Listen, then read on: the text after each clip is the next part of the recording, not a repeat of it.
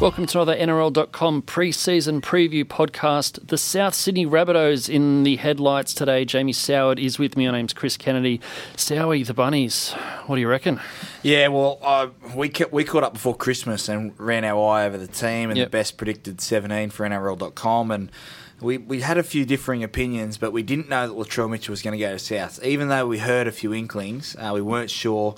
I tipped him to come 12th. I thought this might be a year, a bit of an outlier year for the Rabbitohs, maybe a transitioning year where they move on from Wayne and, and go to that next um, coaching change in Jason Demetriou, which we've now found out is going to happen.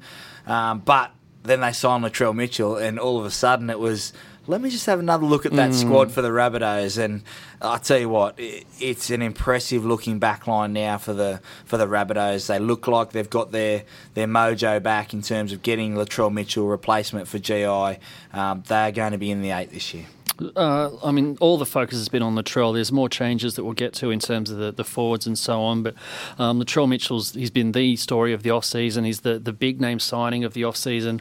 They need to use him at fullback. Obviously, they never quite replaced GI last year. It's a you know GI's the guy that Latrell's been compared to pretty much since the time he debuted. Now we had a look at him at fullback in that Indigenous All Stars game, and the um, the the doom and gloom types might have just been thinking, well, maybe maybe he might be okay now, Latrell. Yeah, exactly. Exactly, and you think about it's it's going to take time for his fullback fitness to kick in, and he's going to take time to find his groove. But the, luxury that Latrell has in learning this CK is he's got people around him who've done it before, who, who've been successful.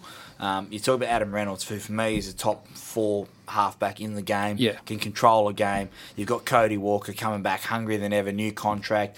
Uh, then you've got Damien Cook, who's probably the second best hooker in the game. So those guys will allow Latrell to be able to build into his season. And Wayne will know that. Wayne will know that uh, it's not going to happen. Yeah, if he comes out the first game and blitzes them and scores two tries and sets two up, uh, the headlines will be around Latrell. But he knows that it's a long season and he's going to have to manage uh, how Latrell you know, gets the ball, gets his fitness up, and he's able to impact himself on the game. And by the, the same token, if he has a terrible game and caught out of position and whatever, it's it's a long season. He's got a long time. to- Yeah, and it's that, that's what I mean. The luxury. If he had to gone to the Bulldogs or, or the Tigers, he didn't have that luxury. He was the main man straight away. Every bad game, every loss was going to be blamed on Latrell. The Rabbitohs, they've got the master coach who can deflect anything away whenever he wants. They've got you know rep guys all around him who are able to control that environment a little bit if he is under pressure at the start of the year. But uh, if you look at this back line now, uh, Reynolds, Walker, Burns, Jimmy the Jet, who looked fantastic the other night. Yeah. I think this might be back to a, a James Roberts that we saw up at the Brisbane Broncos when Wayne had him. Um, and then you have on the wings Campbell Graham and maybe Dane Gagai or maybe Alex Johnson. So um, it'd be interesting to see who who gets that other wing spot because it's important that they get their sets started, especially with Latrell. He may his fitness he's going to be looking to try and dish off a little bit to get their set started, but that back line right there can compete with any of them. And Dane Gagai saying the right things in the media around playing wing. He's sort of been a little bit unhappy not playing centre in the past, but he's just said, you know, team first. I'm, you know, if Wayne wants me on the wing, I'm a, a winger, which is what you want to hear. And if he can find that form that he brings to Origin on the wing, where he's been player of the series from from the wing for Queensland, then that's a that back five's close to the best in the comp. And let's not forget, last year they were cruelled with injuries. You know, Yeah. Roberts was injured, Braidon Burns. It's an important start to the season for Braidon Burns because he sort of took the world by storm, or the NRL world by storm, with those couple of good games, and the step was out, and he was carving up uh, Manu on that edge Hmm. and, and giving him real trouble. But then he got injured, and then it was sort of stop start. He got injured again. So looking for him to have a, a strong start to the year. We'll talk about the forward pack now. They've obviously lost a few. Um, Sam Burgess and John Sutton were their two edge forwards. Now I know Sam missed you know a fair bit of footy. He was in and out last year, but those are two serious leaders that have got a lot of games between them. They've been the, the talismans of that forward pack for a long time. George Burgess has gone as well. Now he played even less footy last year, but you're down to one Burgess in the pack, and you've got some younger guys. You got you know Liam Knight now is one of the, the main guys. Junior Tatola. These guys are going to have to step up with obviously Cam Murray, who's really established himself off. Yeah, definitely. And yeah, Murray and Cook are going to be the leaders of that forward pack. This is probably my concern with the South Sydney side and how they're going to go this year. Is their forward pack are they going to get monstered a little bit? Thomas Burgess is still around, but he hasn't been the Tom Burgess that we've seen in previous years. Uh, Liam Knight was fantastic last year, rewarded with a new contract. Can he go to the next level and not necessarily be an enforcer, but he plays on the line. He plays right up to the edge, but sometimes he goes too far and comes up with a silly mistake. And Wayne Bennett's going to be wanting to him to be consistent week to week. Uh, you look at Tevita Tatola, he started last year. Like to see him get a little bit fitter and play a bit, a little bit longer minutes. Um, for me, there's a, there's a young man who's been excelling in the lower grades, and it's Tom Amone. Mm. He is an absolute star. He just he's a little bit short, but he reminds me of Michael Weyman. He just gets through his work. He, he's a power ball. He just mm. goes straight through him. So I think Tom Amone will get a chance this year, more of a chance than what he did last year when they were trying to compete and they were still rolling and trying to get Sam Burgess on the field. Jaydn Su'A's had time to settle in now. Uh, you look at a pickup like Hame Sele, who's going to be important to him mm. off the bench. Ethan Lowe, can he recover some of that form that he did during Origin when he played and had that magnificent game?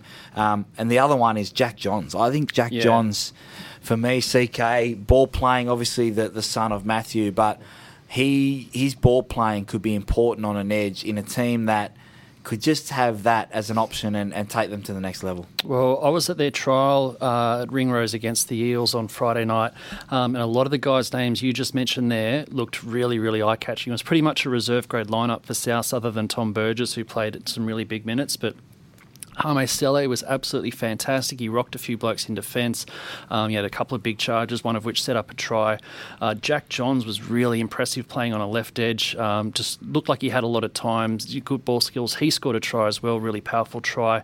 Um, so a few of those depth guys, um, Keaon Koloamatangi, who you didn't He's mention just guy. then, but I know you've, you've tipped me tipped me to him before. Uh, he was very impressive as well. So they've got a few guys coming through who are going to be really good. I think. Yeah, I did the. I was just about to say Keaon Koloamatangi, he can go play forward, he can play front row, he can play back row, he can play lock, and that's mm. going to be important in a side where, don't forget, Cook and Murray are going to have some time in Origin, so they're going to have that six week period, which Wayne Bennett will have to get used to. So you might see Hame Sele go in, you know, play in some minutes, but Koloamatangi for me is going to be an important piece. If he can kick on to what we think he can, and it's nice to hear him have a good game in the weekend, but some of those young guys, if they can just take the next step and Wayne can get it out of them, you know, this team can compete for the eight. Yeah, they can't instantly replace the leadership they've lost, but they can replace the bodies, and they've got some very good guys to come Well, in. just on that, CK, sometimes you don't have to replace leadership with leadership. You can replace yeah. it with enthusiasm. You can mm. replace it with uh, the, guess, the,